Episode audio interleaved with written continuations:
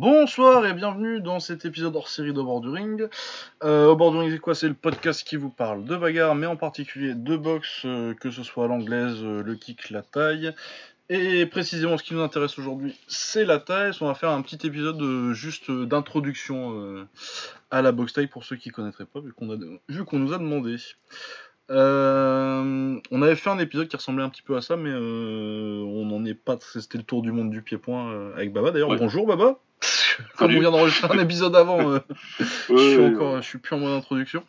Ouais. On avait fait un épisode avant qui ressemblait un peu à ça au niveau dans le projet en tout cas, c'était ça. C'était une espèce de tour du monde du pied-point, mais je pense que c'était un petit peu trop ambitieux. On mélangeait kick et taille. Et, enfin, tous les deux, c'est l'épisode dont on est le moins content, je crois, donc on n'ait jamais fait. Donc c'est pas plus, ça m'a pas. Quand on m'a dit, quand on a proposé d'ailleurs Ryan, merci de la suggestion. Ouais, exactement. Quand on nous a proposé de refaire ça, j'étais plutôt content parce que j'ai jamais été content de cet épisode, donc c'est pas plus mal de revenir là-dessus. Ouais, ça me va bien aussi, ouais. Du coup, comment ça va se passer ? On va commencer par une présentation assez classique. On va présenter comment ça se passe, les règles, comment ça se passe au niveau du scoring, un petit peu vaguement ce que c'est la boxe taille, mais bon, j'imagine que si vous écoutez le podcast, vous avez quand même une vague idée de ce que c'est. Du coup, on va pas trop rentrer dans l'histoire, tout ça. Aujourd'hui, ça va être vraiment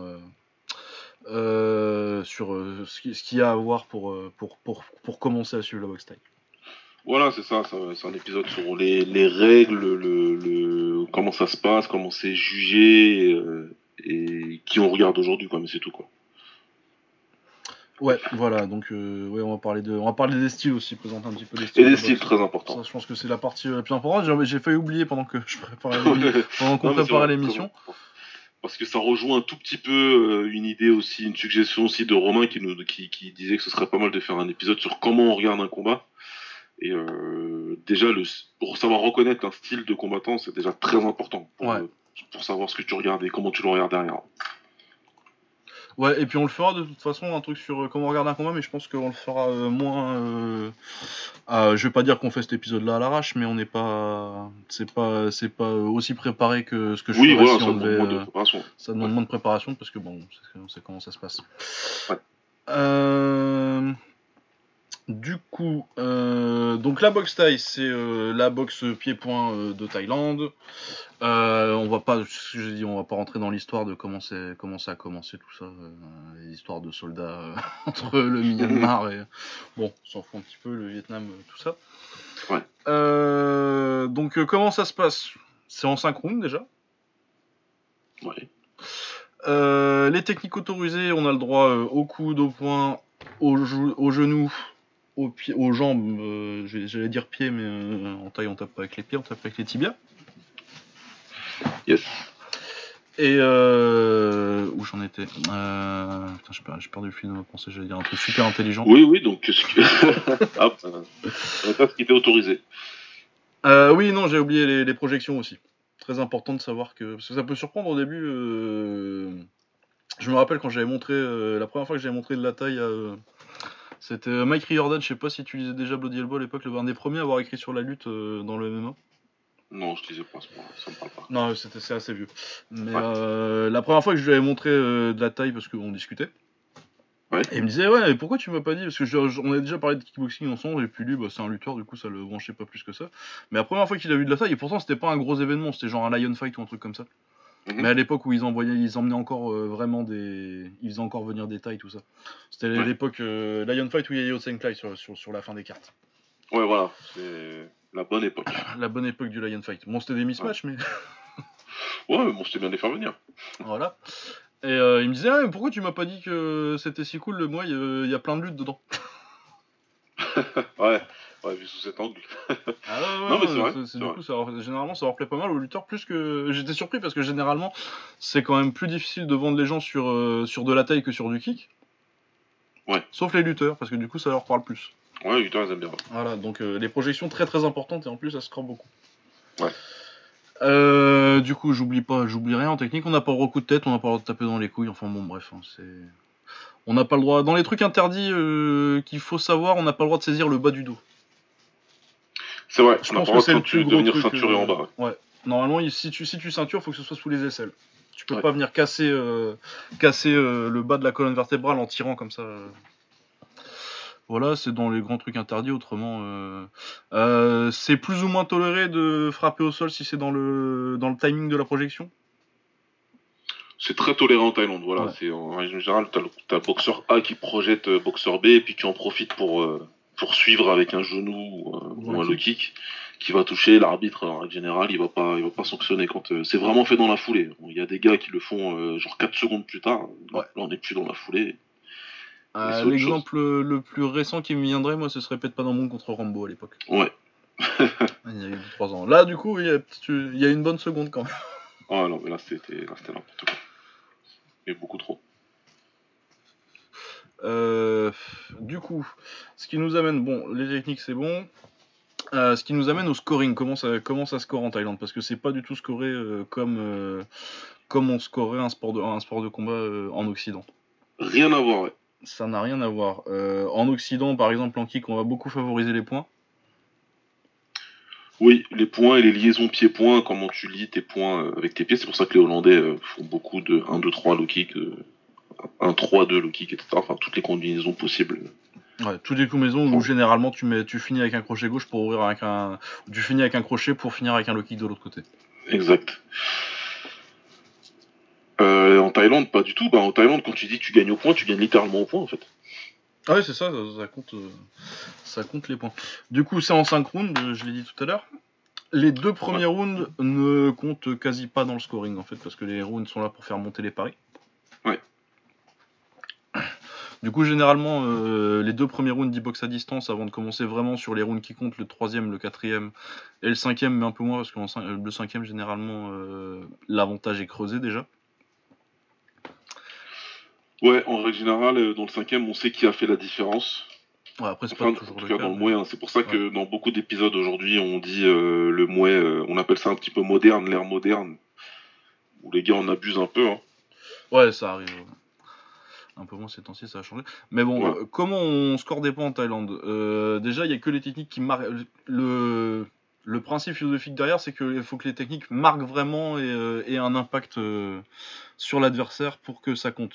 Genre, si tu mets 2 coups de poing mais que le gars il a l'air d'avoir rien eu, même si tu les as mis pleine gueule, ça compte rien. Vas-y. Ça compte rien du tout. Et de mémoire, un coup de poing c'est genre un demi-point. Oui, c'est ça, c'est un truc comme ça. Si tu mets la valeur, c'est pas exactement, c'est pas scientifique. Hein, vous mettez pas à compter comme au karaté, mais. Non, voilà, attention. C'est à titre d'indication, quoi. Voilà. Ouais.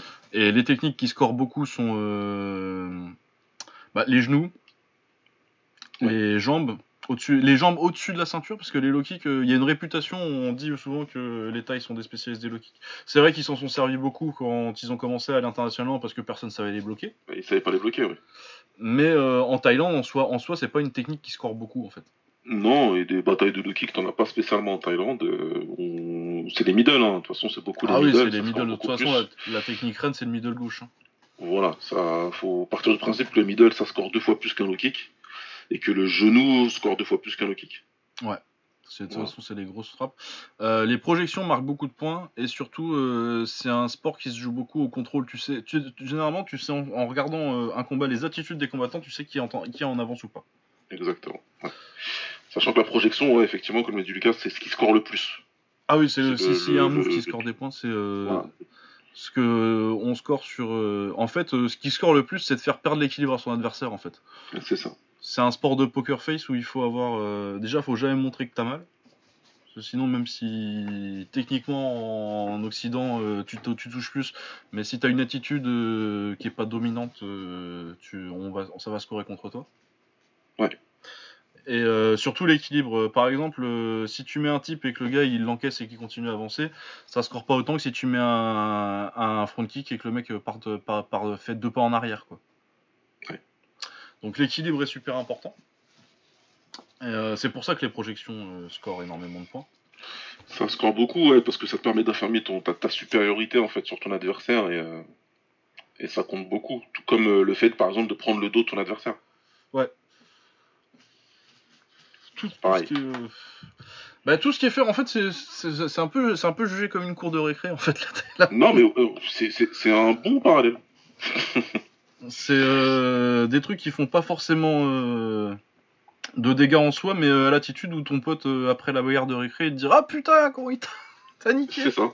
Bon, t'as fait 2 pas en arrière. Bon, mes premiers instructeurs, dont un où j'ai déjà dit probablement le plus célèbre en France. Bah, le meilleur. Le meilleur, en tout cas en France, Danny Bill, donc, il le disait toujours, que c'est un jeu d'échecs, et dans le jeu d'échecs, il y a un jeu, et que ça a un jeu. C'est un échange, même si c'est de la boxe, et qu'évidemment, c'est un sport, il y a une certaine violence dans ce sport. Mais en Muay Thai, avec les règles du Muay Thai, t'es vraiment dans un jeu où tu dois prendre de l'avantage sur ton adversaire, et c'est pour ça qu'il y a beaucoup de sourires, c'est pour ça qu'il y a beaucoup de feintes, c'est pour ça qu'il y a beaucoup de provocations, entre guillemets, pour toujours, comme le dit Lucas, à cours de récré, t'as vu, je t'ai montré que je suis plus fort. Ah bah t'as vu, là, je t'ai passé un middle dans ton dos, bah là, je suis plus fort que toi, quoi. Là, je t'ai pris le dos, là, je t'ai projeté, etc., quoi. Donc, c'est très important. Dans le scoring, et comme le disait Lucas, c'est un sport de contrôle, donc les attitudes vont aussi faire que t'es en train de montrer que t'es en contrôle, etc., et que tu gagnes le combat. Ouais. Lucas le dit souvent dans ses comptes rendus des galas du Lumpini, du Radja, etc., où t'as un mec qui perd parce que il se met en mode, il se met à courir après son adversaire. Et donc les juges vont partir du principe, bah oui, il se sent en retard, donc il est en retard. Ouais. Et ouais, pour venir là-dessus, du coup, il y a aussi une question d'attitude où on valorise beaucoup en Occident, en anglaise ou en kick ou ce que vous voulez, le fait d'aller en avant. Trop d'ailleurs en Occident, à mon avis. Ouais. Et la taille, c'est l'inverse. Le mec en Occident, un mec qui avance sur l'autre, on va te dire ouais, c'est l'agresseur et c'est lui qui contrôle le combat. En Thaïlande, le mec qui recule, bah c'est lui qui est en contrôle parce que il force l'autre à avancer et à faire le combat parce que bah, justement il est en retard. Ouais. Après, je pense que il y a un juste milieu à trouver entre les deux et que la Thaïlande est aussi trop loin sur le spectrum de l'autre côté. Ah oui, clairement. Ouais. Surtout, de nos jours. Ouais, ils abusent un petit peu. Ils abusent un petit peu des fois. Où, j'en avais parlé quand je parlais du combat entre Prao Prao et c'est Sungfa. Sungfa, ouais. Ouais. Pour le titre là où donc un boxeur agressif qui fait très mal au 3e round à son adversaire en anglaise. Du coup, il prend un avantage.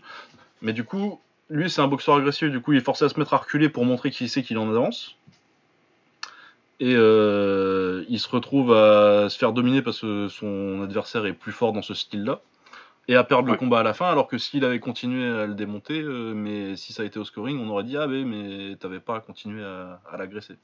C'est l'exemple le plus... Après, ça arrive pas non plus forcément...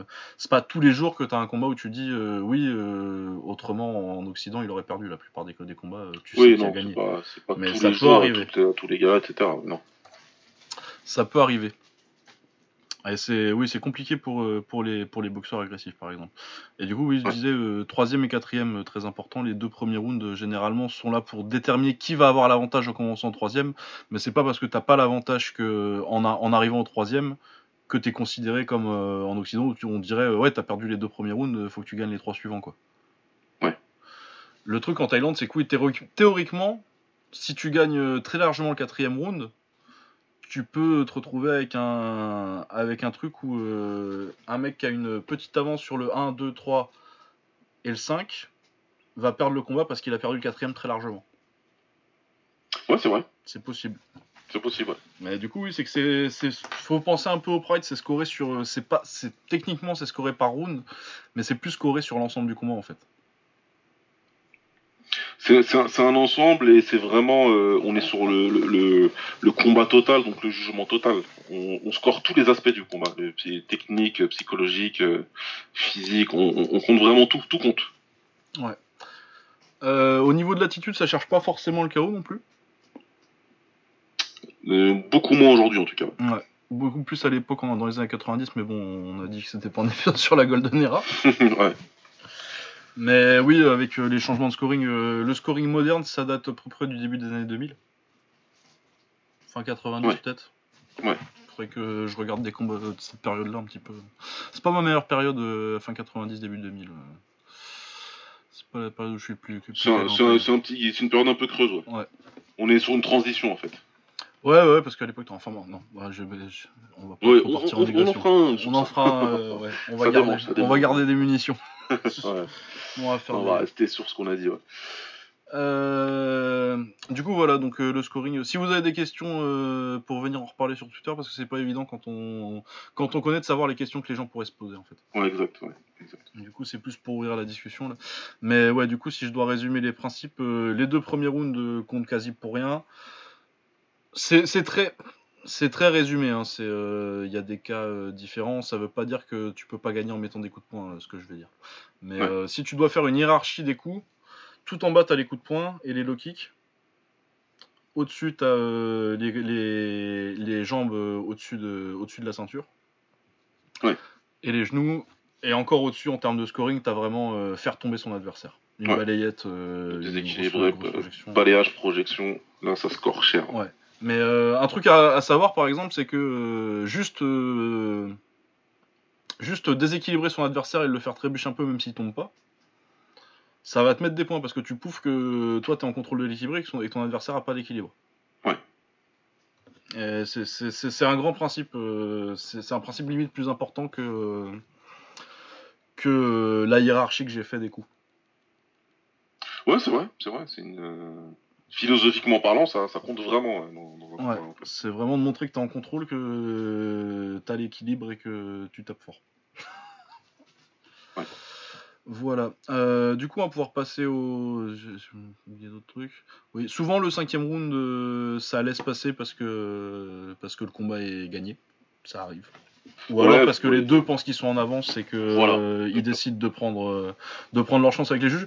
Et c'est un autre des problèmes de la Thaïlande, c'est qu'une fois que, généralement, ils décident de se toucher le gant et puis après, ils dansent pendant le 5e round, ils se tournent un peu autour, mais ils arrêtent de boxer vraiment, quoi. Par contre, du coup, ça peut être un truc un peu énervant parce que tu vois deux mecs pendant 2 minutes qui font rien. Ah bah tu les vois sautiller un petit peu au milieu du ring et marcher, se toucher le gant, enfin voilà quoi. Mais le truc c'est qu'une fois qu'ils ont décidé qu'ils allaient se toucher le gant et que c'était fini, c'est parce qu'ils pensent qu'ils sont en avance et que c'est un combat serré.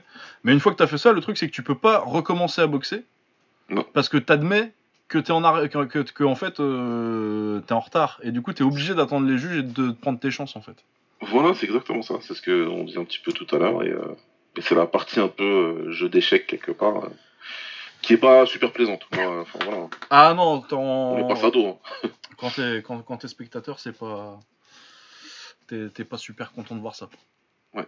C'était un épisode il y a quelques semaines où il y en avait eu 4-5 comme ça, c'était un peu chiant.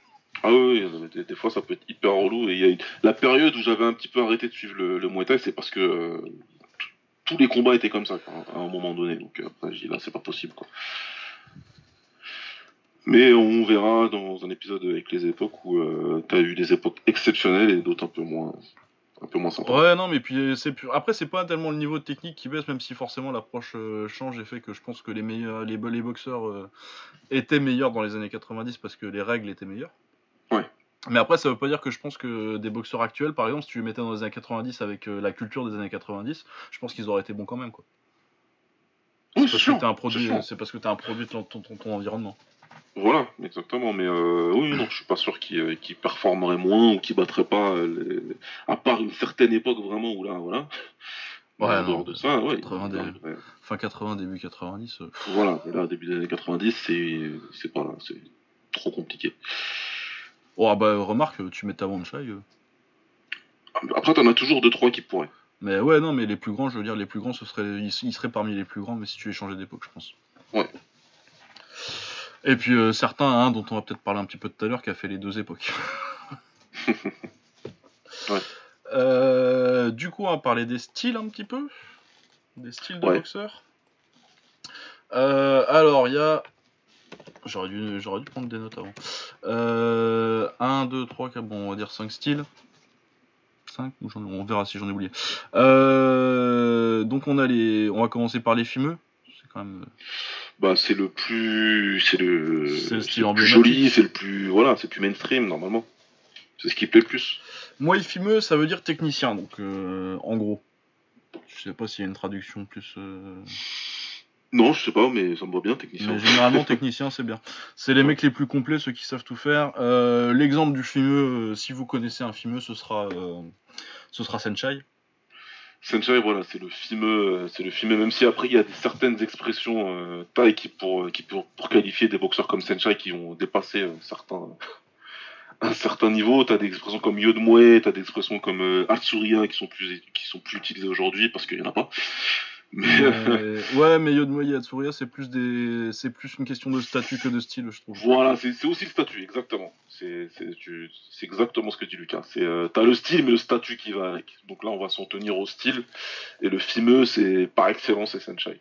Ouais, le fimeux, donc a priori, il boxe à distance, plus. Même s'il sait qu'il est censé savoir clincher, parce qu'il est censé savoir tout faire, il est censé avoir une anglaise, des bonnes jambes. Mais généralement, c'est quand même plus... Tu dis moins un fimeux pour un mec qui est complet, mais qui va beaucoup se pencher sur le clinch. Exactement. Il va boxer à distance parce qu'une des qualités principales du fimeux, ça va être l'opportunisme. Ça va être le fait de savoir parfaitement exploiter l'erreur de son adversaire. Et ouais. Ça, tu le fais à distance, c'est là où tu le fais le mieux, quoi, de toute façon. Ouais. On peut parler... Ça va être beaucoup de jambes, de poings. Et surtout les balayages aussi. Pour moi, une marque de fimeutrie, c'est le balayage sans poser les mains. Danny, Bill. 2 mots. Voilà. On va voir un fimeux par expérience qui maîtrise les balayages à la perfection, le timing que requiert un balayage sans les mains, comme le dit Lucas. Voilà, Danny Bill, quoi. Ouais, il a balayé tout le monde, hein. Les meilleurs de sa génération, de son époque, les meilleurs tailles.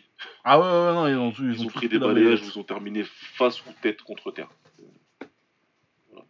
Ah ouais, non, si vous aurez des highlights de Danny Bill, il y en a un très bien, là, je sais plus quel truc c'est, ça va être Bramok, je crois, le highlight. C'est pas Muay Thai Scholar, peut-être qu'il en avait fait un bien. Non, c'est pas celui de Muay Thai Scholar, c'est un autre qui est vachement bien, mais c'est une chaîne moins connue. Ouais, c'est un highlight de 10 minutes et c'est vraiment une étude de cas de Danny Bill en fait. Ouais. Tu vas avoir une section, une section les genoux, une section les balayages, une section un peu d'anglaise. Voilà, donc ouais, ça c'est des fimeux qui te montrent exactement les techniques. Ouais, fimeux, les techniques du fimeux, quoi. Qu'est-ce qu'on a comme exemple de fimeux ? Bah, Samart, Saenchai, Danny Bill, Somrak. Olay, Somrak. Olay. Pourquoi j'ai pas dit Olay en premier ? Les esquives aussi, très important. La défense, c'est très important pour un fimeux. Ouais, exact. C'est ce qui va faire la différence entre ce que tu vas dire c'est un fimeux ou c'est un Muay Thai, quoi. Ouais. Oui, c'est vrai. Parce que ça peut être confondu un petit peu. Ouais. Bah ça, généralement, Muay Thai, du coup, on va transitionner un petit peu. Ouais. Muay Thai, c'est les jambes, donc c'est un kicker. C'est quelqu'un qui a des bonnes jambes. Et souvent, les Muay fimeux, ça ressemble beaucoup à un Muay Thai. Pour moi, un Muay Thai pur, ce qui va faire la différence, c'est tous les autres petits trucs à côté, quoi. Ce que je qualifierais un exemple de Muay Thai que j'aurais... un qui est à la limite, c'est Rungnarai pour moi, par exemple. Ouais, c'est vrai. Ouais, il est quelque part entre les deux. Il est quelque part entre les deux, parce que... Pour moi, je pense qu'on peut dire que c'est un fimeux. Ouais. Mais les premières fois que je l'ai vu, je l'ai catégorisé en Muay Thai. Parce que c'est quand même vraiment beaucoup de... Le combo du Muay Thai, ça va être le type middle derrière. Ouais, type pour te faire reculer, le gars il fait un pas en avant parce que c'est un réflexe quand tu prends un type et du coup il va en plein dans le middle. Ouais, c'est vrai. C'est vraiment la technique et ouais ça, les petites esquives en plus, ça dépend si tu matraques avec ta jambe ou si tu t'es un peu plus subtil que ça, c'est ça qui va faire la différence entre un fimeux et un Muay Thai. Un Muay Thai pure souche que tu vas avoir aujourd'hui, ça va être un Petch Manomong qui est au Glory. Ouais, Petch Manomong, ouais, vraiment, ça c'est du... Voilà, du lui c'est les jambes, et la jambe.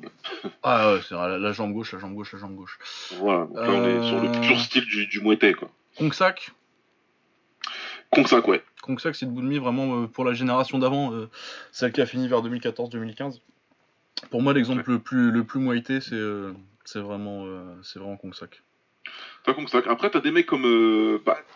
même si on fait pas le débat, encore une fois, on reste sur les styles et les règles, mais t'as un mec comme Nong-O, tu vois, comme tu disais, des mecs qui flirtent entre les deux, je trouve aussi, ouais. Ouais, ça se débat, Nong-O, ouais. Ouais. Bah, surtout qu'en plus, esthétiquement, il est hyper fort, Nong-O, hein, on va dire ce que j'ai pas dit, mais esthétiquement, il est un peu moins beau qu'un Saenchai. Voilà, c'est pour ça, tu vois, que si tu fais ensuite les levels, tu vas dire qu'il est peut-être plus Muay Thai que Muay Fimeux, si tu vas le comparer à un Saenchai, tu vois. Ouais. Et si il combat Saenchai, il va pas utiliser son style fimeux. Ouais. Je crois qu'il a combattu Saenchai, il a pas dit je vais te out-fimeter, je vais être plus fimeux que toi dans le ring, non, et je vais utiliser les jambes beaucoup parce que voilà, c'est ce que je sais faire de mieux, quoi. Ouais. Singdam ? Ah bah oui, Singdam, 100%, même si c'est un gars, encore une fois, Singdam c'est les mecs particuliers parce que c'est un Muay Thai, ouais, il a une putain de bonne jambe arrière, il était aussi très fort au corps à corps. Bah en même temps, je veux dire, à un moment t'es quand même un peu obligé et c'est bien parce que ça arrive exactement au point que je voulais soulever, c'est que c'est des catégories, mais c'est fluide quoi. Ouais. La différence entre un Muay Thai et un Muay Thai, est-ce qu'un, comment on dit, attends, j'ai un trou là, Muay Book et Muay Mat. Muay Mat, ouais. Muay Mat, c'est les points. C'est les points. Et Muay Book, c'est un boxeur agressif. Donc généralement, un boxeur agressif, il va compter beaucoup sur les points, donc ça va être un Muay Mat. Mais ça va pas... Par exemple, le Channeler dont on parlait dans l'épisode qu'on a enregistré juste avant. Ouais. Est-ce que c'est un fumeux ou est-ce que c'est un Muay Mat ? Moi, je dirais que c'est un Muay Mat. Moi, je dirais que c'est un Muay Mat, mais il est pas loin du fumeux quand même. Il est pas loin du fumeux, voilà. C'est des styles qui font... qui sont... ouais, c'est assez particulier, mais ouais, c'est un Muay Mat... principalement, mais qui est très capable de boxer, d'utiliser la technique et de boxer de cette manière-là, ouais. Ouais. Et du coup, ensuite, on a Muay, donc j'ai dit Muay Thai, Muay Mat, donc les jambes, les poings, Muay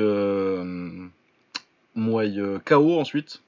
Ça, c'est un spécialiste des genoux, que ce soit vraiment en clinch ou même un spécialiste plus des genoux à distance qui va juste poser les mains et mettre son genou. Ouais. Muay KO, c'est vraiment ça compte sur les genoux. Et Muay Pam, c'est un clincher. Ah bah là, voilà. Le Muay KO, ça va être récemment du Petchboonchu. Ouais. Et le légendaire Dieselnoi.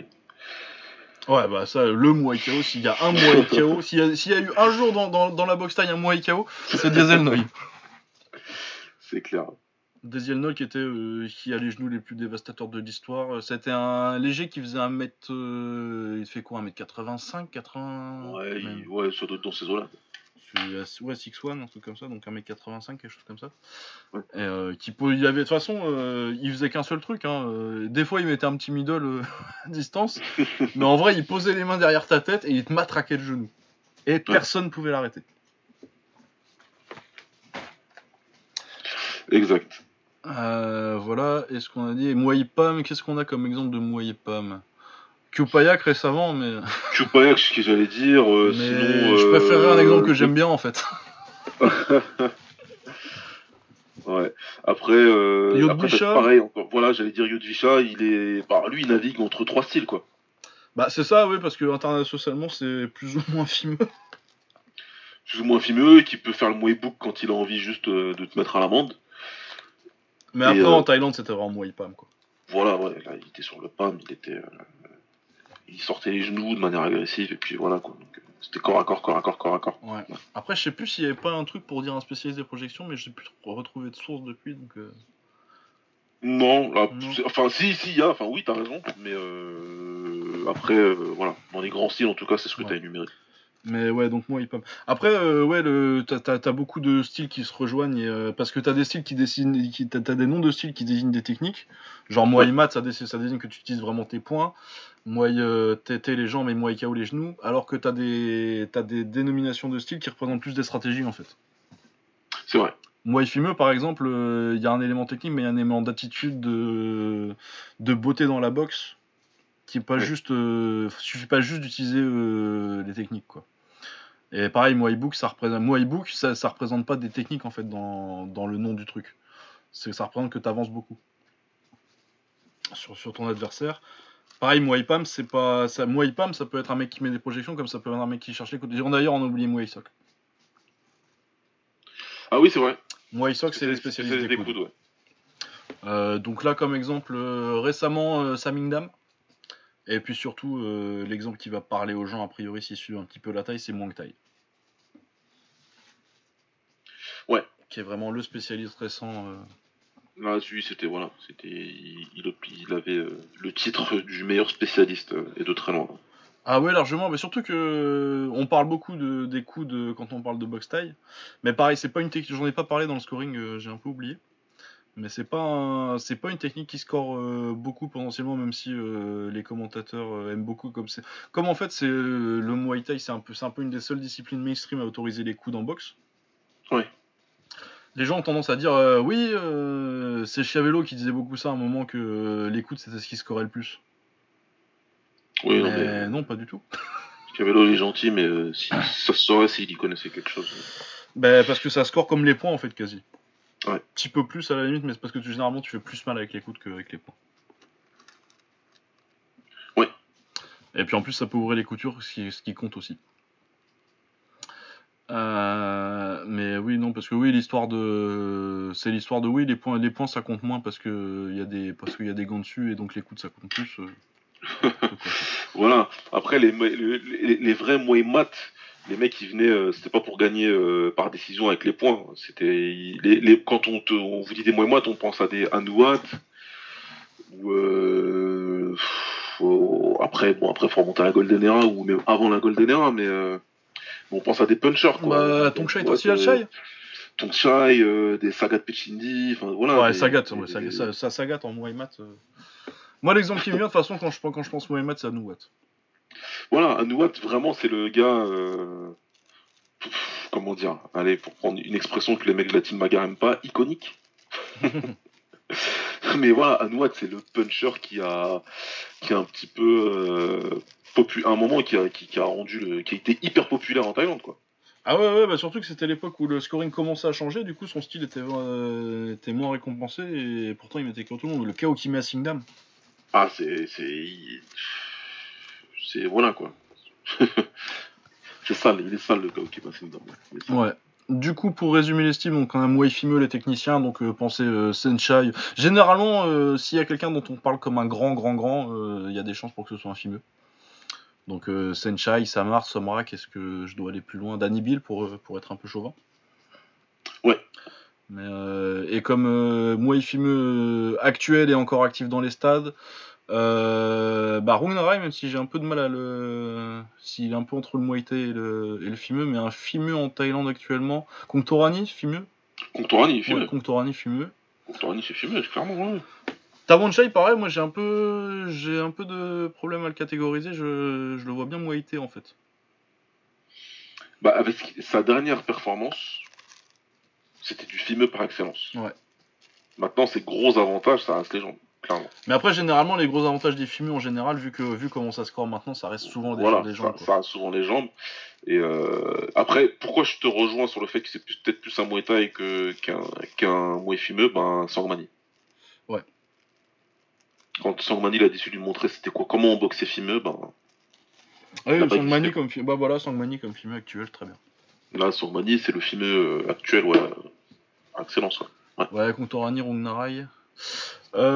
Du coup, Muay Fimeux, Muay Thai, donc comme exemple... exemple récent, j'en ai un bien. Comme Patak. Ah ouais. Donc vraiment la meilleure jambe avant de Thaïlande actuellement, à mon avis. Ouais. Mmh. Donc Muay Book. Ah, là on a très simple comme exemple Seksan. Ouais, ah bah oui. Pour moi c'est le Muay Book. Seksan c'est le Muay Book du moment, clairement. Enfin, depuis un certain temps. Je sais pas si c'est... Rodtang, on dit Muay Book, oui. Rodtang c'est un Muay Book, hein. Ouais, Rodtang Muay Book. Ah, ouais, ça... Plus Muay Mat du coup que Seksan qui était un peu plus complet, complet.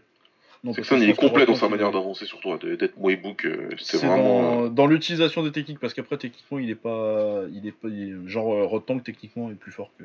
Ouais. Il est plus propre, plus. Même s'il utilise un peu moins de variété technique, il utilise beaucoup les mains. Ouais. Son anglaise est quand même beaucoup plus propre techniquement que celle de Seksan qui balance un peu. Seksan c'est au cœur et au menton surtout. Ouais. Je sais pas comment ça tient encore son menton d'ailleurs, mais. C'est une énigme. Ouais, c'est une des grandes énigmes parce que c'est une longévité incroyable. Enfin bref, on va essayer de pas trop digresser encore. Ouais. Donc Muay Book j'ai dit, Muay Mat. Donc moi l'exemple qui me vient c'est toujours Anuwat. Oui, Anuwat, Sagat Pechindi.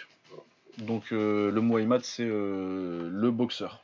Donc, avec les mains. C'est boxeur, ouais. Après, pas des mecs aujourd'hui. Ah, t'en as de moins en moins des Muay Mat. Hein. T'en as pas beaucoup. Ah, oui, oui. Comment il s'appelle celui qui avait boxé, celui qui avait fait un super combat contre Seksan, justement, il y a peut-être 4 ans maintenant. Ah, putain, oui, il y a 4 ans, tu remontes loin aussi. J'ai que Rodtang dans ma tête, mais c'est pas Rodtang, mais c'est Rodlek.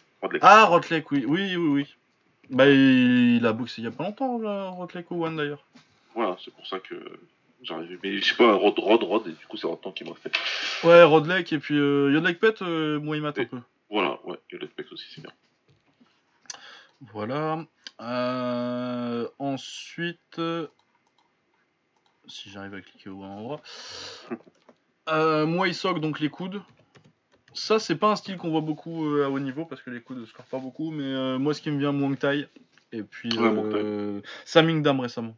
Vraiment, Samingdam, ouais. Il m'a vraiment très impressionné. Et vraiment, là, du coup, c'est du spécialiste qui compte vraiment beaucoup sur les coudes.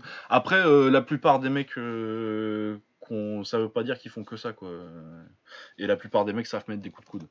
Oui, de toute façon, la plupart des mecs sont complets, ça fait beaucoup de choses. Et, il y a des spécialités.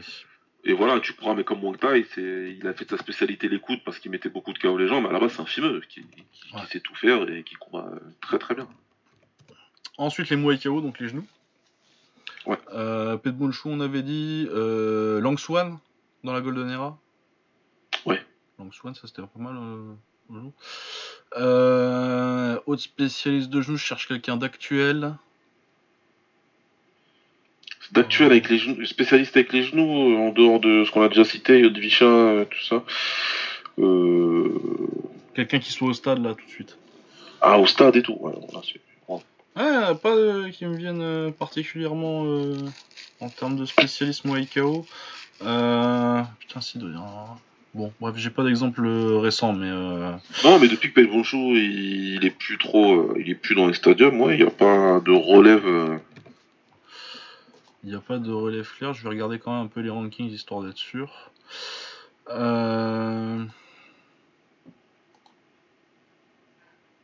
Est-ce qu'on a un grand... Non, on a beaucoup de fumeux au top des KT, on n'a pas beaucoup de spécialistes vraiment genoux. Ah bah moi et Pam, j'en ai un bon là par contre. Ah. Yokitsada. Ah oui, oui. Ouais. Parce que là, vraiment, c'est spécialiste Muay Thai. Ouais. Très bon. Ouais, non. Yotkunsuk, peut-être, en Muay KO. Oui. Voilà. Muay KO, j'ai dit. Et donc, Muay Thai. Du coup, c'est les clinchers. Donc, pas forcément les genoux. Ça peut être les coudes, ça peut être les genoux, ça peut être les projections aussi. Superlek en fimeux, j'ai pas dit, mais Superlek c'est fimeux. Si, Superlek c'est fimeux. Ouais. Voilà, donc ça fait une petite présentation des styles, les techniciens, les kickers. Ça, vous saurez. Maintenant, où est-ce que ça se passe la boxe thaï ? C'est un problème. En Thaïlande déjà. En Thaïlande pour beaucoup, hein. Beaucoup quand même. Même si on fait une grande différence entre la scène thaïlandaise et la scène internationale, parce que c'est pas la même chose. C'est pas le même sport. C'est pas, oui. Il y a... Pour moi, c'est quasi même du kick la taille internationale, en fait. C'est, oui, non, mais plus proche, c'est limite plus proche. Voilà, c'est un mélange entre le kick et... Parce qu'au scoring, du coup, c'est pas scoré à la thaïlandaise. Ouais. Ah non, c'est pas du tout le même sport. On regarde pas la même chose. Ça se regarde pas de la même manière. Encore une fois, on y reviendra dans un épisode futur, mais ça se regarde pas du tout de la même manière. Et c'est pour ça que c'est pas le même public et que c'est pas tout le monde qui suit le Muay Thai en Thaïlande et le Muay Thai à l'international. Ouais, parce qu'on n'a pas beaucoup parlé des parieurs, mais c'est très, très, très important. C'est très très très important, c'est déterminant pour les combats et ça change tout. Voilà, du coup, où est-ce qu'on regarde de la Thaï ? La Thaï, les deux stadiums importants, c'est le Lumpini et le Rajadamnern. Ouais. C'est les deux plus gros stadiums de Thaïlande, c'est vraiment le top du sport, la Ligue des Champions. Le Raja, et ça dépend des époques, hein, mais le Raja, c'est le plus ancien des deux, et actuellement est le meilleur stade des deux, je trouve. Ouais, actuellement, c'est le plus consistant. Bah, depuis que ça a changé, le Lumpini a changé de stade, il y en a un nouveau depuis, je sais pas, ça doit faire 3-4 ans. Peut-être un peu plus que ça. Ouais, ça doit faire 3-4 ans. Ouais, déjà, ouais. Ah ouais, ça fait au moins, parce que ça doit être 2014 ou 2015, ça fait peut-être même plutôt 4 ou 5. Ouais, ça passe. Du coup, le stade est beaucoup moins accessible. Et bah forcément, les gens viennent moins, et du coup, on organise moins de gros galas là-bas. Exact. Et donc, tous les gros galas sont plus au Raja. Même si la plupart des boxeurs boxent dans les deux, en fait. Ouais. Généralement, t'as un des plus gros combats au Raja d'Amnern. Les stades ont leurs rankings et leurs champions. Du coup, le titre le plus prestigieux qu'on puisse gagner en boxe thaï, c'est le titre du Raja ou du Lumpini. En ce moment, ce serait plus prestigieux de gagner au Raja, mais bon, ça dépend des époques. En vrai, ça se vaut. Ouais, ça se vaut. Non, mais puis des fois, ça dépend des catégories. Et il faut aussi savoir que la façon dont ça fonctionne, c'est que c'est pas forcément les meilleurs qu'on les title shots. Non, c'est pas comme ça, ouais. C'est pas. Même si le top, c'est un vrai top. Ah oui, non, faut être un bon boxeur, faut être un très très fort pour être champion du Raja ou du Lumpini. Mais ça veut pas dire que être champion du Raja ou du Lumpini, ça veut pas forcément dire qu'on est le meilleur de sa catégorie. Non. Parce que avec l'influence des parieurs, en fait, tu te retrouves avec des mecs qui sont obligés de bouger en poids assez vite. Et qui se retrouvent on n'est pas tellement intéressé par les faire boxer à leur poids pour des titres, on est plus autant intéressé par les faire faire des catch weight, donc des combats à poids différents où ils montent de KT, genre tu fais un plume qui est très très fort pour sa KT, ou par exemple en super mouche Rungnarai, qui est clairement le meilleur, il est champion du Lumpini et clairement le meilleur super flyweight du monde. Mais il bouge beaucoup ces temps-ci, il a pris deux défaites par KO parce qu'il est forcé de monter en bantamweight et quasi en super bantamweight au niveau du poids. Ouais. Parce que sinon, ces combats n'intéressent pas les parieurs, ça intéresse pas les parieurs de le voir contre des super flyweight parce qu'on sait qu'il va gagner, quoi. Ouais, c'est ça, donc du coup, il prend ces combats-là, c'est soit il fait ça, soit comme Saenchai pendant des années, tu prends ton combat dans ta soi-disant catégorie, mais à la pesée, on te fait te présenter avec un kilo de moins que ton adversaire, voire 2 kilos, voilà, quoi. C'est... Ouais. Saenchai, une fois, ils l'ont même fait boxer 2. Ils boxent Petchboonchu et Saketdao dans la même soirée. Ah, et Saketdao, ouais, cherchez le deuxième. Ah ouais, c'est Saketdao, et c'est Saketdao qui fait les 3 premiers, et Petchboonchu qui termine le combat, qui fait le 4ème, 5ème, alors qu'il a pas fait les 3 premiers, c'est... Voilà, donc c'est un peu compliqué à ce niveau-là. Ouais. Mais voilà, en général, et puis les rankings, des fois, ils sont un peu bizarres, parce que t'as aussi des histoires de promoteurs qui veulent faire monter leurs boxeurs, il y a une question de politique dans la taille qui compte beaucoup. Oui, c'est beaucoup politique, hein. Faut savoir que les stadiums, ils sont tenus par les généraux. Oui, c'est le seul endroit où tu peux parier en Thaïlande, d'ailleurs. Voilà, également. C'est le seul endroit où tu peux parier, c'est les généraux qui sont à la tête des stadiums, ceux qui gèrent ça. T'as les promoteurs très influents qui ont un petit peu l'oreille de la cour royale, hein, et donc et des généraux, etc. Donc oui, c'est très politique, et c'est très... voilà, il faut que... Somrak, par exemple, a jamais eu un combat pour un titre. Voilà. Et Somrak, c'est top 10, Somrak. Largement, même. Ah oui, c'est top 10 de tous les temps, très largement. Et il était à un niveau très, très supérieur à son adversaire. Mais, après, voilà, tout ce débat, mais généralement, Somrak, ça revient dans le top 5. Déjà, ouais. Qui s'y connaissent. Et Somrak est absolument incroyable. Il est médaillé d'or olympique en anglaise, d'ailleurs. Mais oui, Somrak, c'est absolument incroyable. Au niveau des esquives, ceux qui disent que les Thaïs, ils bougent pas la tête. Ah bah, regardez des vidéos de Somrak, et regardez par exemple son combat contre Kamel Gemel, qui est un de nos meilleurs combattants de l'histoire, mais... Oh là là, ce qu'il a pris, Kamel. Qui n'a rien pu faire. Ah, je l'adore en plus, hein, Kamel Gemel, c'est mon combattant préféré. C'est à cause de Kamel Gemel si je suis fan de qui, d'ailleurs. Je le dis. Mais voilà, donc non, après t'as des combattants qui sont... Il y a tous les styles dans le Muay Thai, comme on l'explique depuis tout à l'heure, et dans ces stadiums-là, justement, on retrouve tous ces styles-là, bien représentés. Ouais. Après, internationalement, comment ça se passe ? Parce que vous allez en entendre beaucoup si vous vous mettez à regarder un peu de boxe thaï, que ce soit international ou... lui, il est champion du monde, et lui, il est champion du monde, et lui, il est champion de machin. Alors, on va être clair tout de suite. Les titres pro, si c'est pas... Enfin, c'est...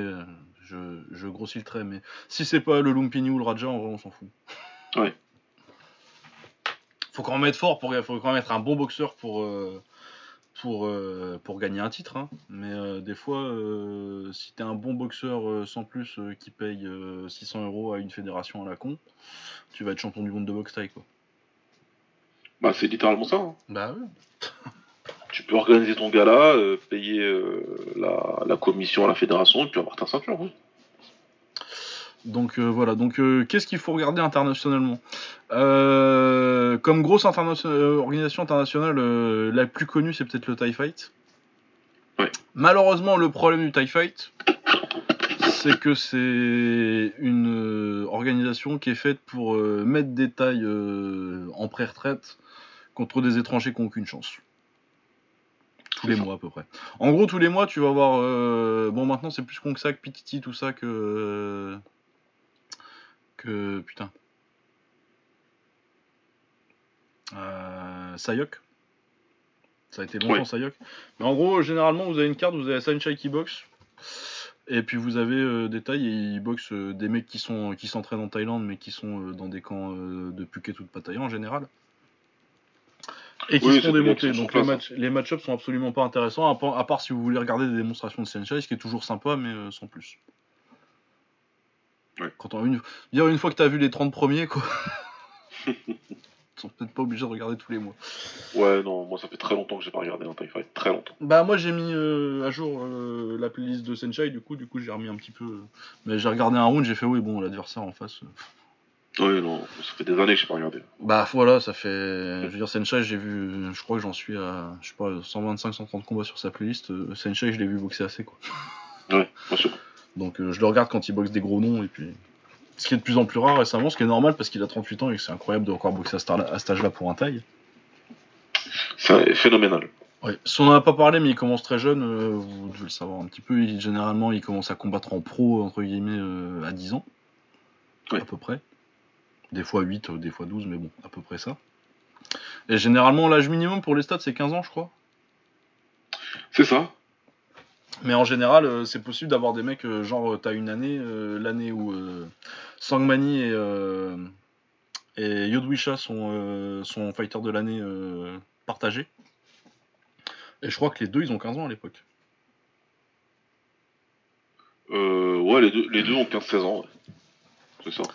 Voilà, du coup, quand tu commences jeune comme ça, forcément ta carrière finit plus tôt qu'une carrière occidentale, où tu commences à boxer vers 18-20 ans en pro, et tu finis à 30-32. Généralement, ouais. Ils commencent à 10 ans et puis ils finissent... la fin de carrière... Encore que t'as des exceptions, hein. Wan Chalong, il boxe encore dans les stades, il a 32 ans, quoi. Ouais, non, mais t'en as encore quelques-uns qui font leur carrière dans les stadiums, qui arrivent à boxer encore longtemps, etc. Mais bon, c'est pas beaucoup. C'est pas beaucoup, et généralement, en milieu de vingtaine, ça commence à se terminer, quoi. Ouais. Ou à passer à l'international. Si tu prends du poids et que ça paye bien l'international par rapport à... Ah, ça paye très bien. Ouais. Enfin, très bien, non, mais... par rapport au stade, oui. Ouais. Et surtout pour boxer des adversaires beaucoup moins forts que ce que tu prendrais dans les stades. Ouais. Du coup j'en étais où? Donc oui, le Thai Fight, autre organisation, le problème du Muay Thai international, c'est qu'il y a beaucoup d'organisations comme ça en fait. Il y en a vraiment beaucoup, il y en a eu beaucoup, et il y en a toujours beaucoup, donc, t'as le Top King qui à une époque, quand ils ont commencé il y a quelques années, 4-5 ans, faisait quand même des gros tournois, t'avais Marat, t'avais des trucs comme ça, mais qui se tie-fightise de plus en plus, avec de plus en plus de mismatch et de plus en moins de gros noms. Par contre, le One, j'aime beaucoup ce qu'ils font en fait en Thaï. Bah là, le One, clairement, au niveau international, avec le roster de combattants qu'ils ont créé depuis un peu plus d'un an maintenant, là, c'est du très très lourd, quoi. Très très haut niveau, ils ont des meilleurs Thaïs que le Top King ou le Thai Fight d'ailleurs. Ouais.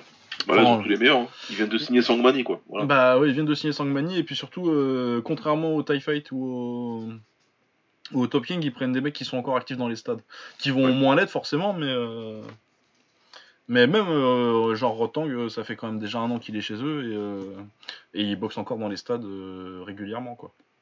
Ouais. Du coup, ouais, je pense que la meilleure organisation internationale en ce moment, c'est le One. Oh, c'est le One et de très loin.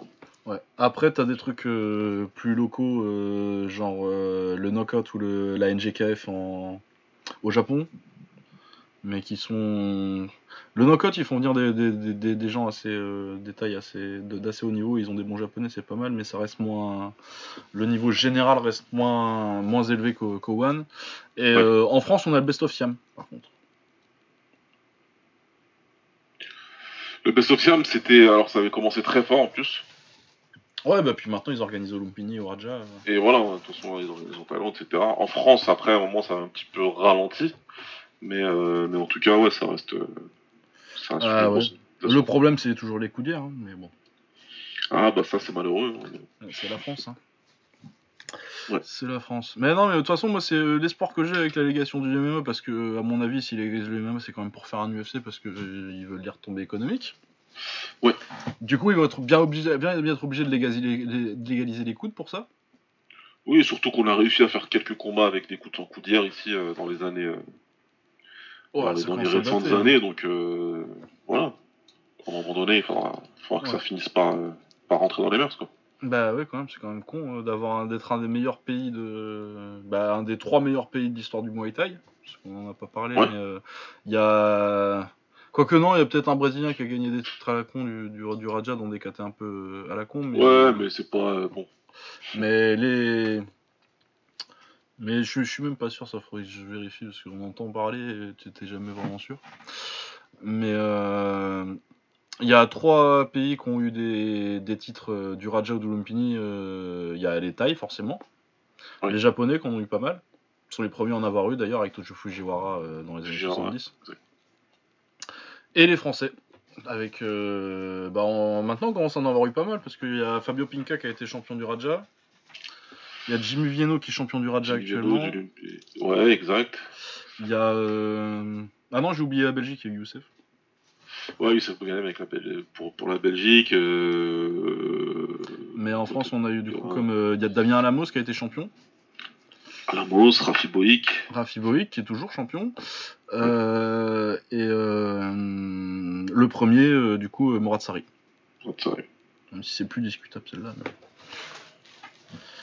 Il se discute plus que les autres titres, je trouve. Oui, bah oui. Parce que c'était un mec pas classé en face. Enfin bon, bref. Ouais. Ah, les histoires. Non, et puis en plus, on a eu beaucoup de challengers. Je me rappelle d'une soirée où c'est Gemel et Farid Villoum qui boxent pour un titre. C'est ça, ouais. Kamel Gemel, pour le coup, je ne me rappelle plus qui il prend. Mais Farid Villoum, il boxe ça, quoi. Ouais. Voilà, est-ce que j'oublie une organisation internationale ? Le Lion Fight, c'est de la merde. Ouais, non, mais après, là, on parle des trucs sérieux. Ouais, non, on va pas parler forcément de trucs à la con comme ça. Ouais. Ah, c'est la mi-temps. On perd de toute façon. Ouais. J'ai vu ça. Du coup, où est-ce que j'en étais ? On voulait parler de quelques combattants. Je pense qu'on a fait ça. Final, avec... On l'a fait en cours, en fait. Bah oui, on l'a fait en cours. On l'a fait pendant, en fait. Ouais, on va peut-être juste donner quelques combattants en activité actuellement dans les stades à regarder.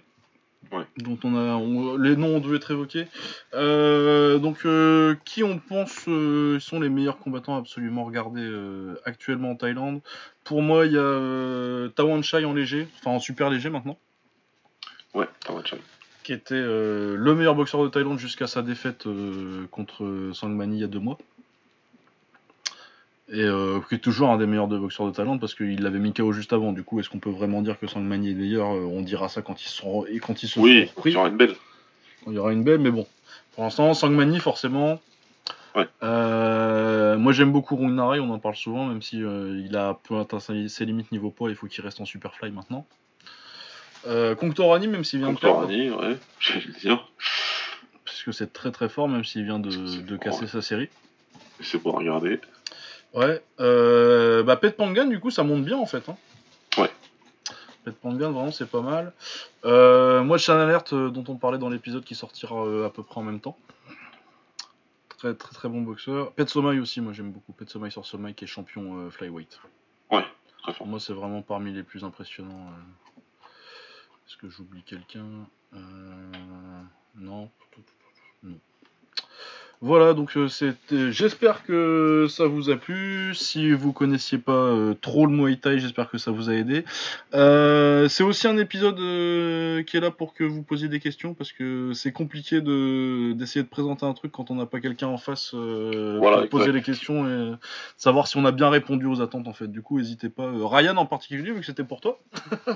Ouais, voilà, non mais posez toutes les questions, comme ça on peut y répondre dans un autre épisode ou dans l'épisode où on parlera plus des autres. Des différentes aires du Muay Thai, mais comme ça on pourrait y répondre, donc allez-y, balancez hein, et puis on répondra.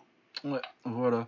Est-ce que j'avais autre chose à dire? Non, je pense pas. Je pense qu'on fera un épisode un petit peu comme ça sur le kick aussi. Ouais. On avait demandé sur l'anglaise, je sais pas si c'est vraiment la peine de présenter l'anglaise comme ça. Mais bon. Non, je pense pas. Moi, je pense pas. Je pense que les gens savent. On présente nos sports de niche, le reste. Ouais. Après, le reste, je sais pas ce qu'il faut. Dire que oui, alors l'anglaise, c'est en 12 rounds, on a droit à mettre des coups de poing. Voilà. Les backfists, c'est interdit. Ouais. Alors que le kickboxing et le Muay Thai, il y a forcément des gens qui connaissent moins, quoi. Ouais. Voilà. Bah, merci beaucoup de nous avoir écoutés. Et puis, si vous avez des questions, n'hésitez pas. Ça veut nous trouver, ouais. Ciao. Salut.